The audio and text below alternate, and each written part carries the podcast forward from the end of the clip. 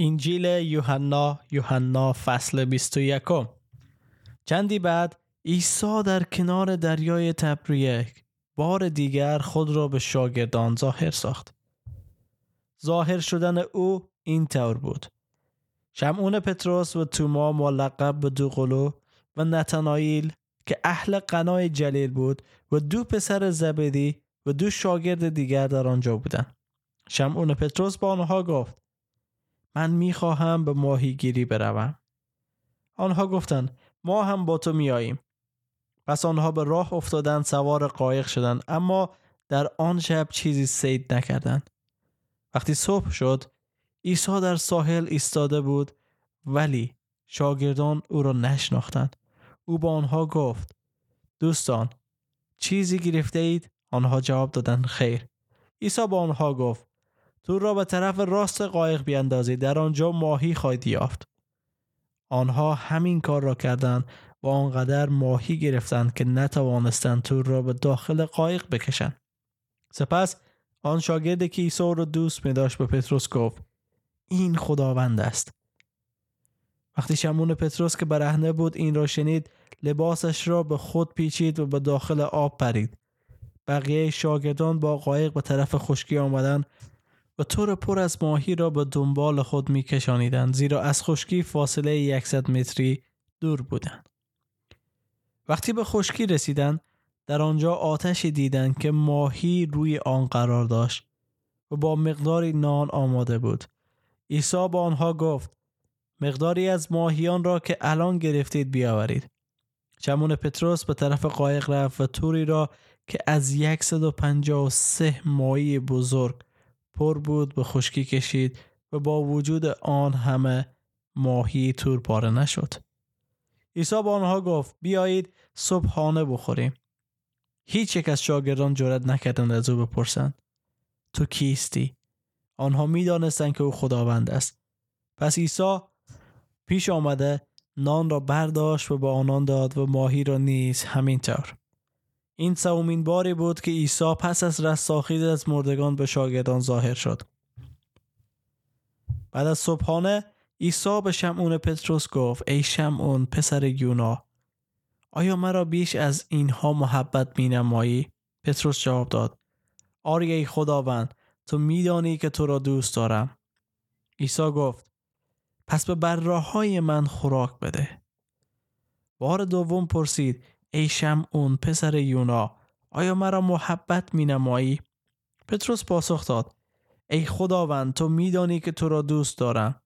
عیسی به او گفت: پس از گوسفندان من پاسداری کن.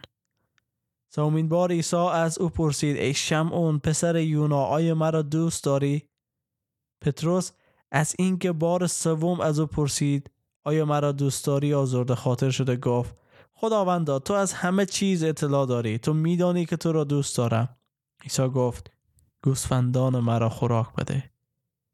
در حقیقت به تو میگویم، در وقتی که جوان بودی کمر خود را میبستی و به هر جا که میخواستی میرفتی، ولی وقتی پیر بشوی دستهایت را دراز خواهی کرد و دیگران تو را خواهند بست و به جایی که نمیخواهی خواهند برد.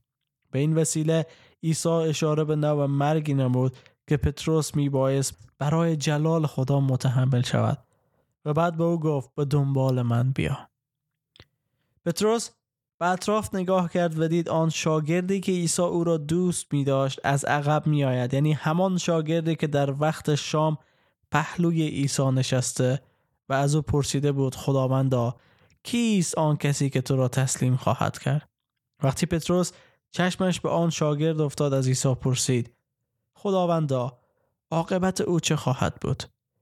عیسی به او گفت: اگر میل من این باشد که تا وقت آمدن من او بماند، به تو چه ربطی دارد؟ تو به دنبال من بیا. این گفته عیسی در میان شاگردان پیچید و همه تصور کردند که آن شاگرد نخواهد مرد، ولی در واقع عیسی نگفت که او نخواهد مرد. او گفت: فقط اگر میل من باشد که تا وقت آمدن من او بماند، به تو چه ربطی دارد؟ و این همان شاگردی است که این چیزها را نوشت و به درستی آنها شهادت می‌دهد و ما می‌دانیم که شهادت او راست است. البته عیسی کارهای بسیار دیگری هم انجام داد که اگر جزئیات آنها به تفصیل نوشته شود، تصور می کنم تمام دنیا هم گنجایش کتاب‌هایی را که نوشته می شود نمی داشت. آمین. این بود آخرین فصل انجیل یوحنا. انجیل پر از برکت، پر از محبت، پر از فیض و رحمت خدا. در اینجا دیدیم که عیسی مسیح باز هم خود به شاگردان نمایان ساخت و یوحنا واضح میگه که عیسی امین باری است که عیسی خود به شاگردان زنده نشان بده و گفتگویی با پطرس داره و همچنین گفتگویی با یوحنا، البته در خصوص یوحنا با پطرس. ولی جالب از این است که یوحنا میگه که من شاهد از این موضوع هستم و به شهادتی که دارم اطمینان دارم. شاهد از این موضوع بودن یعنی شاهد از این است که عیسی را خودش دیده، با او زندگی کرده. هدف ما در این سلسله و در این ماه ای بود که به شما انجیل یوحنا را، یکی از 4 انجیل، بخوانم، چون همیشه به ما گفته شده نباید کتب دیگر را بخوانیم. ما به 4 کتاب ایمان داریم ولی یک تا را میخوانیم، دیگرها باطل شدن، دیگرها منسوخ شدن، ولی هرگز دلیلی برای باطل شدن یا منسوخ شدن آنها نداریم. چرا؟ چون اصلا وجودی نداره، اصلا منسوخ نشده. به خاطر ترس هست، به خاطر از این است که تجارت خود از دست ندن ما را منع میکنن. دقیقاً عین کاری که فریسی ها انجام میدادن. اونا مانع شدند که قوم اسرائیل، یهودیان، به دنبال مسیح بره چون منافع شخصی اونها به خطر بود. و دقیقاً امروز این کار با ما و شما هم میشه. به خاطر منافع شخصی بعضیا حقایق از ما پنهان شده و ما بازی خورده و ما دروغ گفته شده که چگونه باید خدا را پرستش کنیم، در حالی که خدایی که همه هستی را آفرید، خالق همه جهان هست، میخواد با ما رابطه صمیمی، دوستانه، رابطه پدر پسری داشته باشه. ولی واقعا آیا شما این رابطه را با خدایی که پرستش میکنن دارن؟